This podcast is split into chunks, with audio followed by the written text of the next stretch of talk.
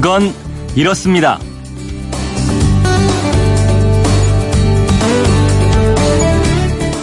안녕하십니까 오승훈입니다. 백두산 천지 앞에서 사진을 찍을 때 북한 김정은 국무위원장이 그랬다죠. 나는 모양이 잘 안 나옵니다. 어, 강경화 외교부 장관의 제안을 받고 김 위원장이 손가락으로 하트를 만들면서 한 얘기인데요. 심장 모양을 만드는 이 하트 표시는 어떻게 사랑을 의미하게 됐을까요?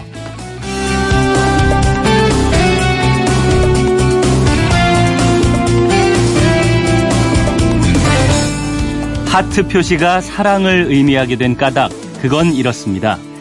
연인을 뜻하는 영어 단어가 sweetheart인데요. 13세기 스코틀랜드에서 어느 성주가 갑자기 세상을 떠나자 그의 아내는 남편의 심장을 향으로 만들어서 가슴에 품고 살았다고 합니다.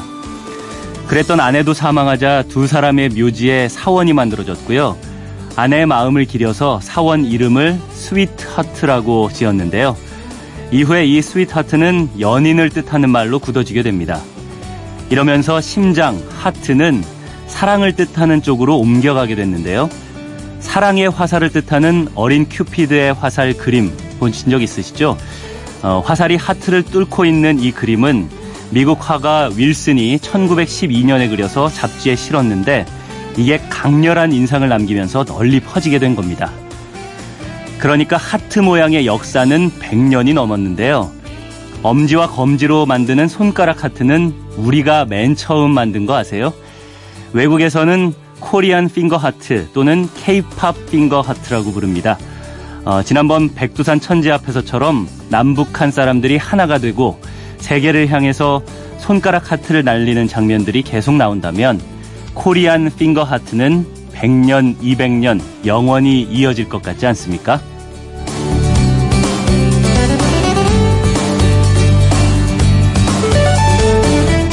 9월 29일 토요일 그건 이렇습니다. 오승훈입니다. 오늘이 마침 세계 심장의 날입니다. 어, 심혈관계 질환에 대한 경각심을 높이기 위해서 세계 심장연맹이 2000년에 제정했는데요. 남북한이 대화를 통해서 긴장을 풀고 평화의 시대를 열어간다면 우리 국민들 심장 건강에도 더할 나위 없이 좋겠죠. 나무가 있는 길을 가볍게 걷는 것도 심장을 건강하게 만드는 일인데요. 토요일 첫 순서 나무 속으로 들어가 보겠습니다.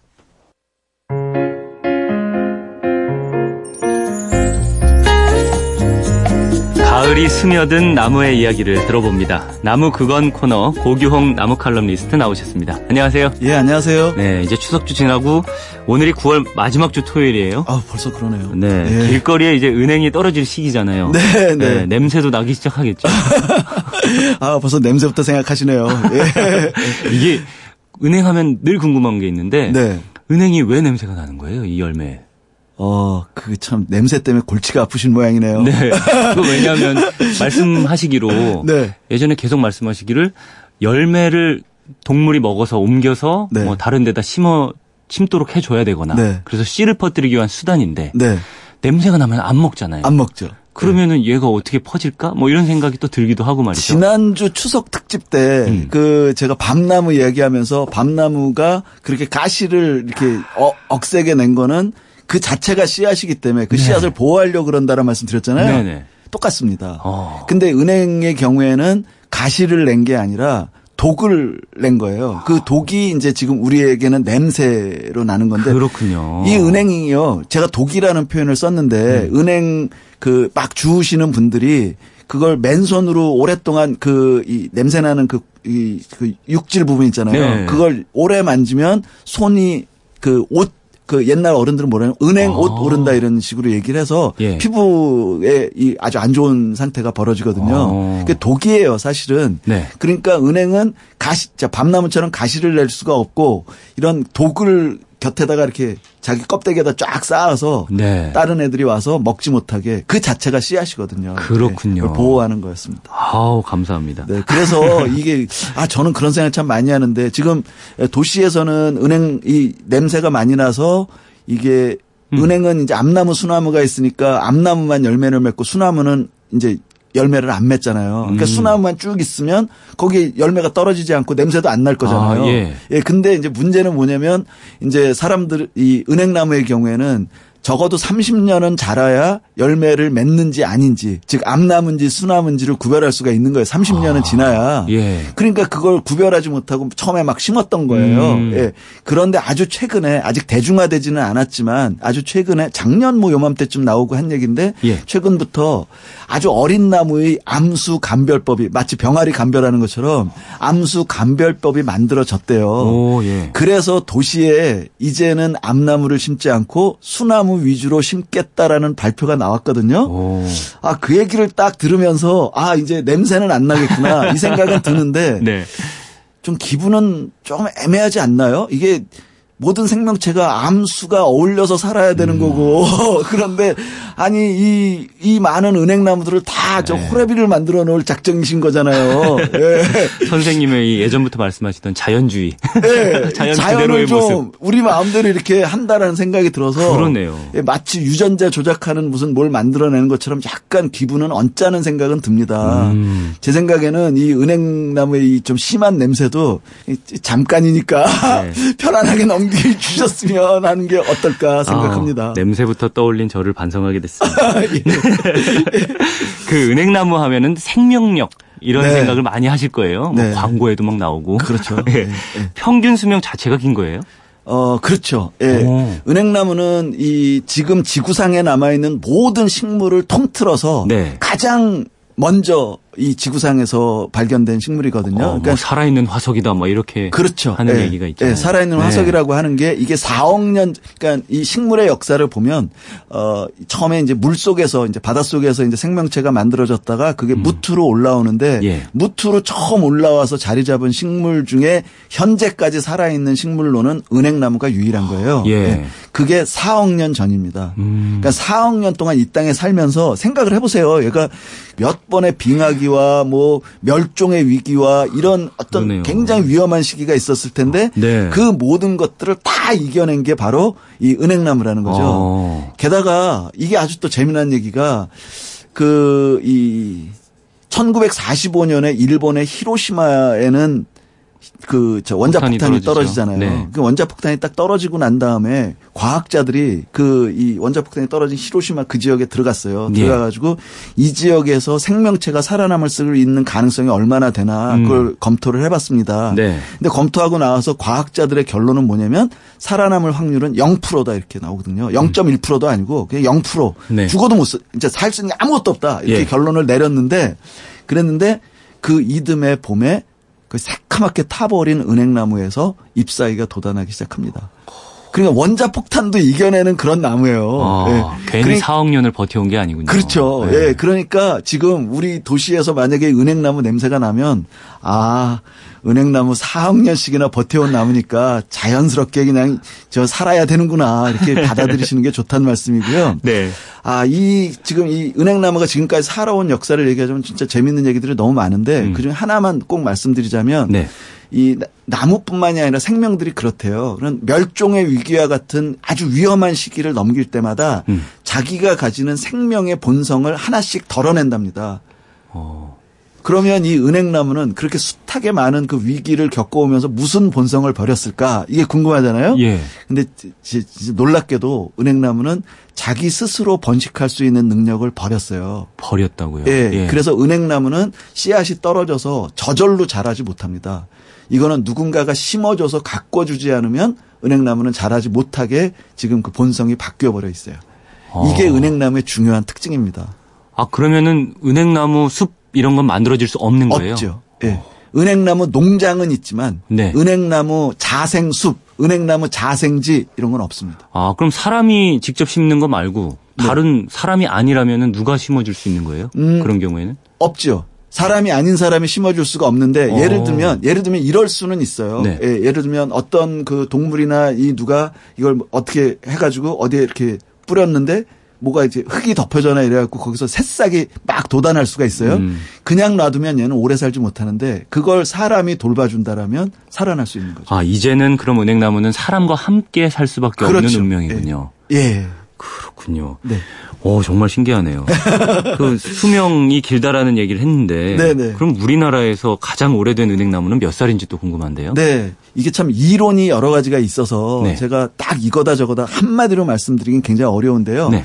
어, 사실 가장 일반적으로 받아들이는 것은 신라가 멸망하던 그 서기 900년대 즈음에 어, 신라 멸망의 한을 품고 금강산으로 들어가던 마지막 왕의 태자 마의 태자가 네. 어, 금강산으로 들어가던 길 중간에 용문사라는 절에 잠깐 들러서 용문사에서 심은 나무가 있거든요. 네. 그 양평 용문사 은행나무라고 부르는데 이 나무가 그러니까 신라가 멸망할 때니까 900년 되니까 지금부터 1100년 정도 전이거든요. 네. 그러니까 1100년 된 나무가 가장 오래됐다라고 이야기하는 게 일반적인 이야기인데 음. 저는 여기에서 더 오래된 나무 한 그루를 더 얘기하고 싶어요. 예. 더 오래된 나무는 한 1500년 정도 됐다라고 된 이야기 되는 나무인데요. 이거는 강원도 삼청 늑굴이라는 곳에 있는 은행나무예요. 예. 이 나무는 1500년이나 됐다라고 얘기하는 제가 주장하는 바에 의하면 우리나라에서 가장 오래된 은행나무입니다. 어, 이 나무는 그러면 1500살이 됐는지 어떻게 생각을 하신 거예요? 나이테를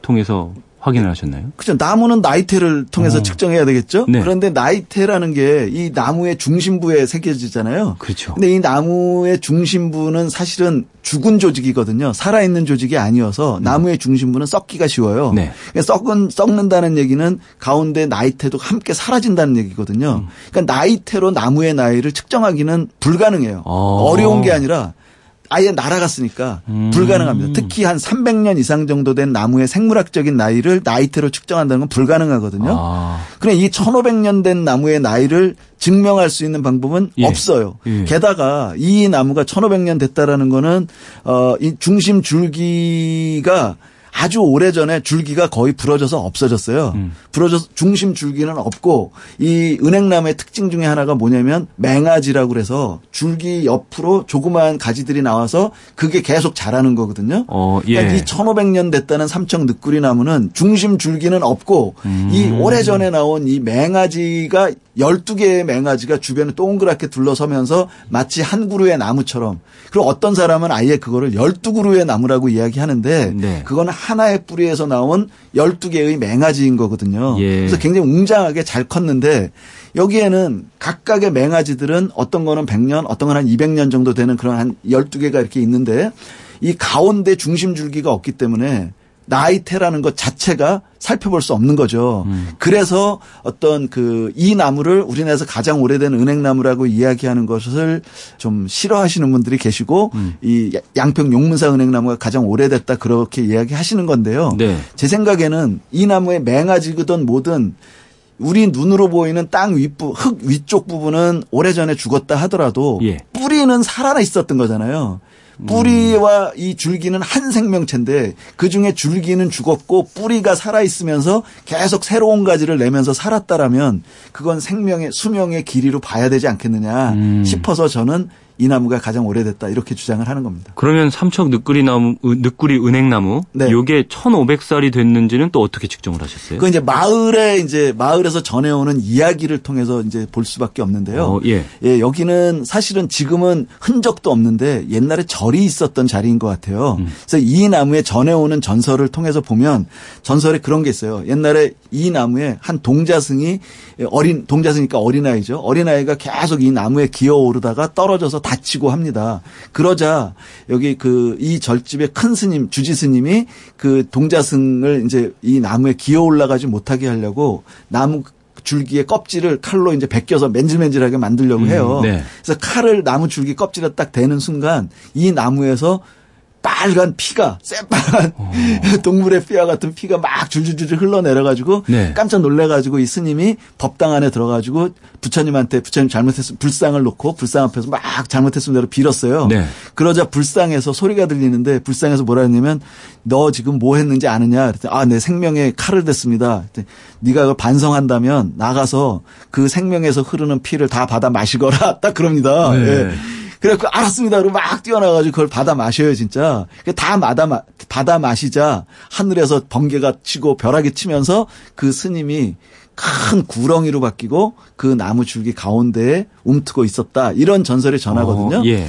이 전설은 뭐 거의 믿을 만한 전설은 아니라 하더라도 이 전설은 중요한 어떤 하나의 키워드가 있, 실마리가 있는데요. 예. 무슨 실마리냐면 지금 좀 전에 질문하신 이 나무의 나이를 측정할 수 있는 실마리가 있어요. 예. 무슨 얘기냐면 지금은 흔적도 없지만 바로 절이 있었다는 얘기잖아요. 예. 그리고 이 지역의 그 지역 이 마을 분들이 요 나무가 있는 자리를 뭐라고 부르냐면 절골이라고 부르거든요. 음. 근데 절골이라는 게 바로 절이 있었던 골짜기다 이런 얘기잖아요. 예. 그래서 이 절골 그러면 이 지역에 절이 언제 있었냐? 그거는 이 지역의 역사를 아무리 살펴봐도 천년 이전까지는 절이 있었던 흔적이 안 나오거든요. 그러면 적어도 천년 넘은 그 이전에 절이 있었던 거고 그 시기에 이 나무가 굉장히 큰 나무로 있었다. 그 아이가 기어오를 정도의 큰 나무로 있었다라고 보면 마을 사람들이 전해오는 1500년이라는 전설은 믿을만 하지 않겠느냐. 어, 이렇게 보는 겁니다. 그래서 그렇게 1500년이라고 추정을 하셨군요. 네. 예. 그럼 지금 이 은행나무는 어떤 상태예요? 아까 맹아지 말씀하셨는데 예. 아 그보다 먼저 맹아지가 뭐 송아지, 아, 네. 망아지, 강아지 송아지 마지. 맹아지가 왜 맹아지라고 부르는 건가요? 맹아라는 말이 이제 새싹이잖아요. 맹아. 아. 어, 맹아에다 가지 지자를 써서 그렇군요. 맹아 가지 이렇게 얘기하는 겁니다. 아, 제가 예. 무식을 뽐내서 죄송합니다. 예. 근데 지금 상태를 물어보셨는데 네. 지금 상태는 아까 제가 말씀드렸듯이 중심 줄기는 없어요. 그래서 사실은 이 그리고 이제 그 맹아지라는 가지가 네. 이게 어 오래된 맹아지는 한 400년도 돼 보이는 가- 그 맹아지 가 있고요. 어, 적은 예. 거는 한 뭐 한 몇십 년 정도 된 것까지 해서 12개 정도의 그 맹아지가 주변에 이렇게 있다 보니까 네. 가운데는 텅 비어 있습니다. 음. 그러니까 아까 제가 그 이 아까 그 스님이 구렁이로 변해 가지고 이 나무에 또아리를 틀고 있었다 그랬잖아요. 네. 그러니까 진짜 이 전설은 제 생각에는 아주 최근에 만들어진 거 아닌가 싶어요. 옛날에 그 굵은 가지가 가운데 딱 버티고 있을 때는 구렁이가 움, 이 또아리를 틀 자리가 없는데 지금은 가서 딱 보면 아, 요 가운데 이 구렁이가 또아리 틀기 딱 좋겠다 이런 느낌이 딱 들거든요. 음. 그러니까 그 모습을 보고 후대 사람들이 만들어낸 전설이 아닌가 이런 생, 이 나무를 소중하게 여기기 위해서 지어낸 전설 아닌가 싶은데 어쨌든 지금은 아주 뭐 크긴 큰데 어 가운데가 비어 있기 때문에 아주 아름다운 은행나무라고 이야기하기는 좀 어려운 약간은 그로테스크해 보이기도 하는 어. 그런 형태의 나무입니다. 그렇군요.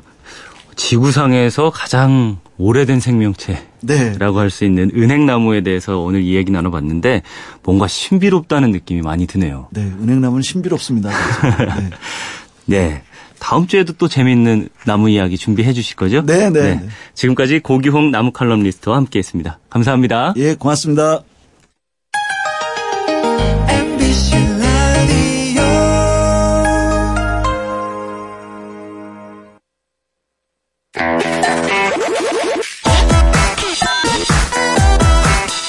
알찬 지식과 정보, 생활의 지혜가 가득한 그건 이렇습니다.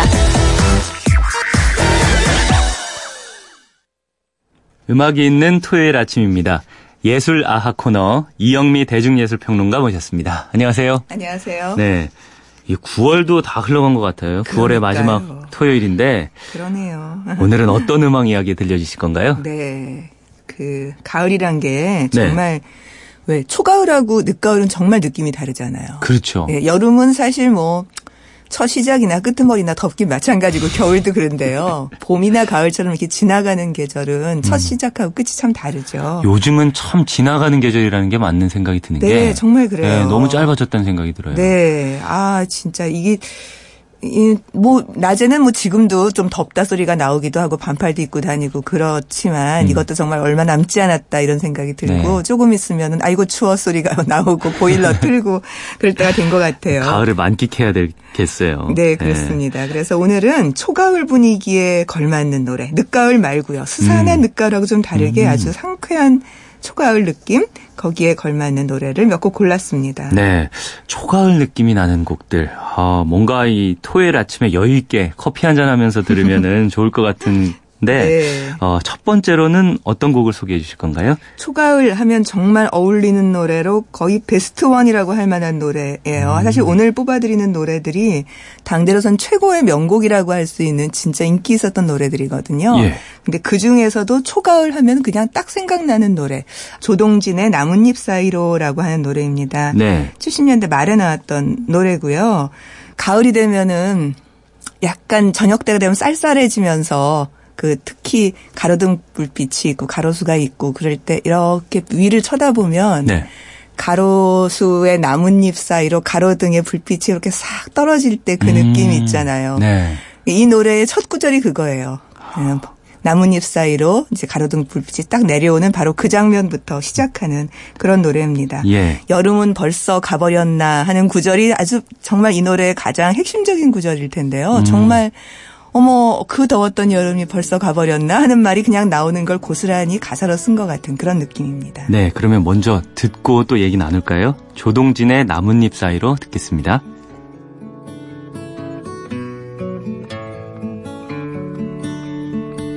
나뭇잎 사이로 파란 가로등 그 불빛 아래로 너의 야윈 얼굴 지붕들 사이로 좁다란 하늘 그 하늘 아래로 사람들 물결.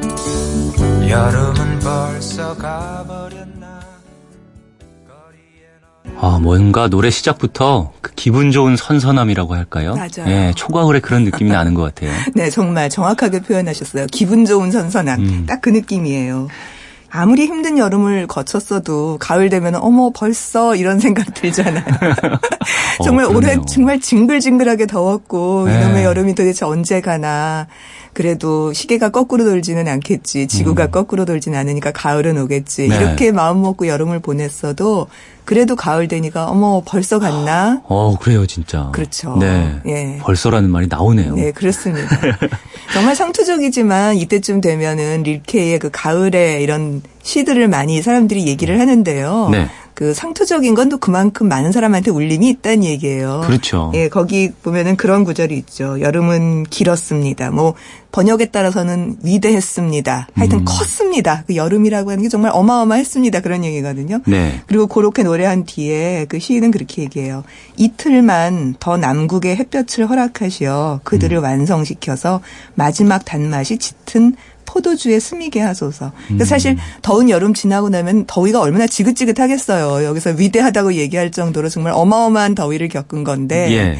그럼에도 불구하고 가을의 기도는 이틀만 그 더위를 다시 주세, 주세요. 음, 왜냐하면 그래야만 마지막 단맛이 포도에 머물고 그것이 짙은 포도주 맛을 만들 테니까 그런 거잖아요. 네. 그러니까 사실 가을볕이 좋아야 가을엔 비도 안 오고 그러니까 그럴 때 벼도 잘 익고 과일도 잘 익고 그래서 정말 가을에 비 오는 거는 최악이다 그렇게 얘기를 하더라고요. 농사 음. 짓는 분들은 가을이야말로 비가 오지 말고 햇볕이 짱짱 내려야 된다. 이제 단맛이 빠지고 그러니까. 네, 예, 그, 뭐, 비 오면은 확실히 벼가 이제 말라가야 되는데, 그게 음. 축축하게 젖으면은 그만큼 수확에서 차이가 난다는 거죠. 네.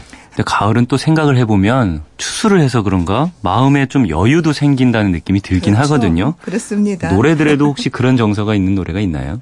그렇죠. 여름에는 정말 정신도 없고 삶 산다는 것도 그렇잖아요. 음. 진짜 여 제가 이제 가을에서 겨울쯤 넘어가는 그런 나이여서 그런가 젊었을 때는 뒤를 돌아볼 여유가 없었어요. 그냥 정말 앞으로 뛰어가기 바빠가지고 음. 네.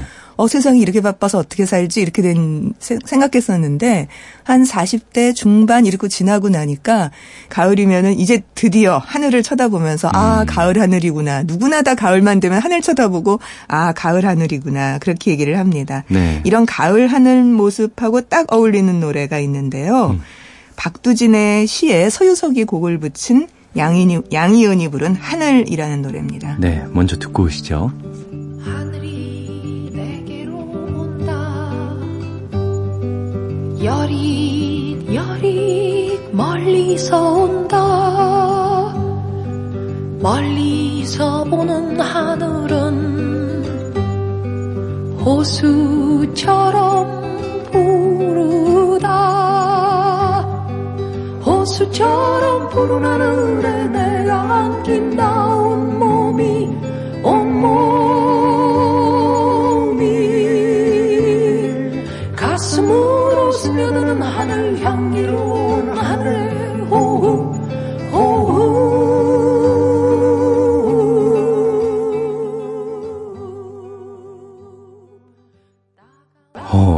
양희은 씨 목소리에서도 이 초가을의 하늘이 그려지는 것 같아요. 그렇죠. 네. 우리는 양이은 그러면 어마어마한 성량으로 뻥뻥 내지르는 소리 그런 거를 생각하고요. 네. 이 길이라. 네, 그렇죠.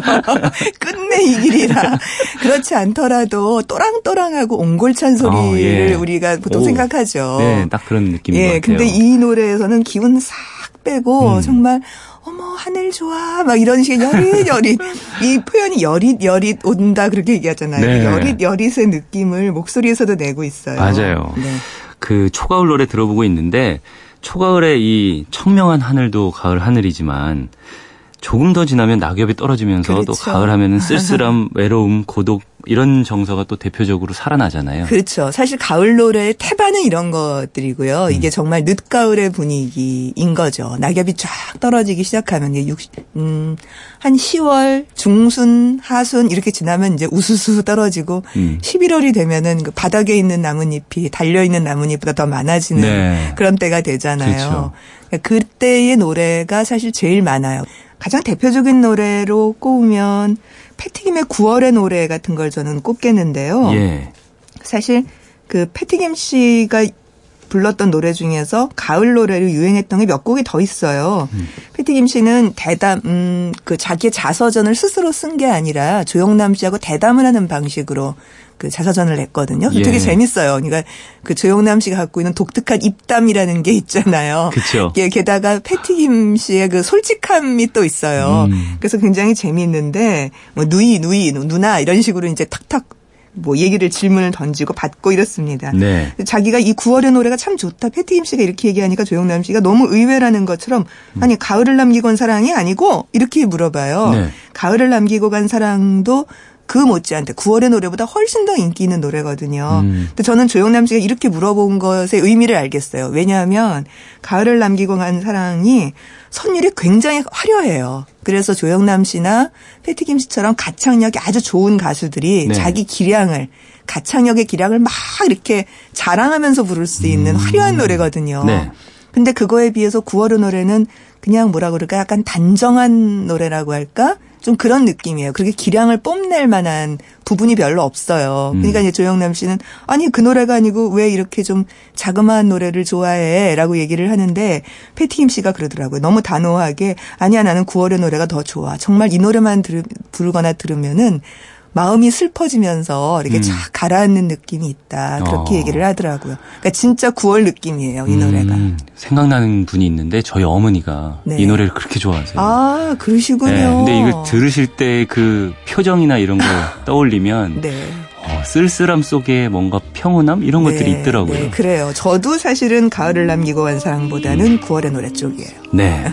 그러면 들어 들어보시죠. 패티김의 9월의 노래. 다시 들 꽃잎이 지는 소리. 꽃잎이 피는 소리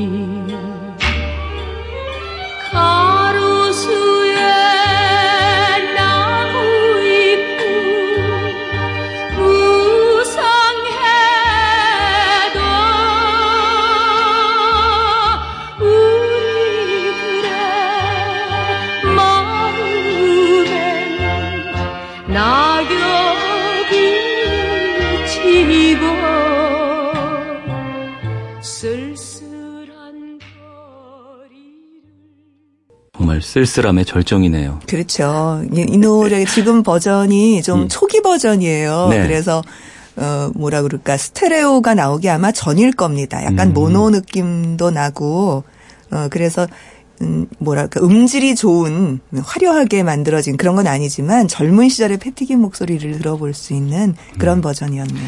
네, 벌써 시간이 많이 지났는데 마지막으로 한 곡 더 소개를 해주시죠. 네, 뭐 계속 이게 감상에 빠질 수는 없잖아요. 우리가 일상으로 빨리 돌아와야죠. 네. 가을의 일상 참 좋아요. 일상을 하기 편안한 그런 계절이니까요. 91년 양희은 음반에 가을 아침이라고 하는 초가을 분위기 나는 그런 노래가 하나 있는데요. 음. 몇년 전에 아이유 씨가 다시 불러서 다시 주목을 받았던 그런 노래죠. 네. 가을의 일상을 노래한 그런 노래입니다. 아, 그러면 오늘은 아이유의 가을 아침을 네. 들어보나요? 네. 아이유의 가을 아침 들으면서 이영미 대중예술평론가와는 인사드리겠습니다. 오늘도 좋은 노래 들려주셔서 감사합니다. 고맙습니다. 이른 아침 작은 네, 벌써 마칠 시간이네요. 오늘 끝곡은 그 이영미 평론가의 추천곡 아이유의 가을 아침입니다. 어, 함께 들으면서 저는 인사드리겠습니다. 일요일이 내일은 10분 빠른 6시 5분에 찾아오겠습니다. 토요일 아침입니다. 즐거운 하루 보내세요. 냉기에 재채기 할까 말까 음. 눈 비비며 빼꼼히 창밖을 보니 335 아이들은 제잘되며 학교 가고 산책 갔다 오시는 아버지의 양손에는 효과를 알 수 없는 약수가 하나 가득 음. 딸각딸각 아침 짓는 어머니의 분주 엉금엉금 냉수 찾는 그 아들의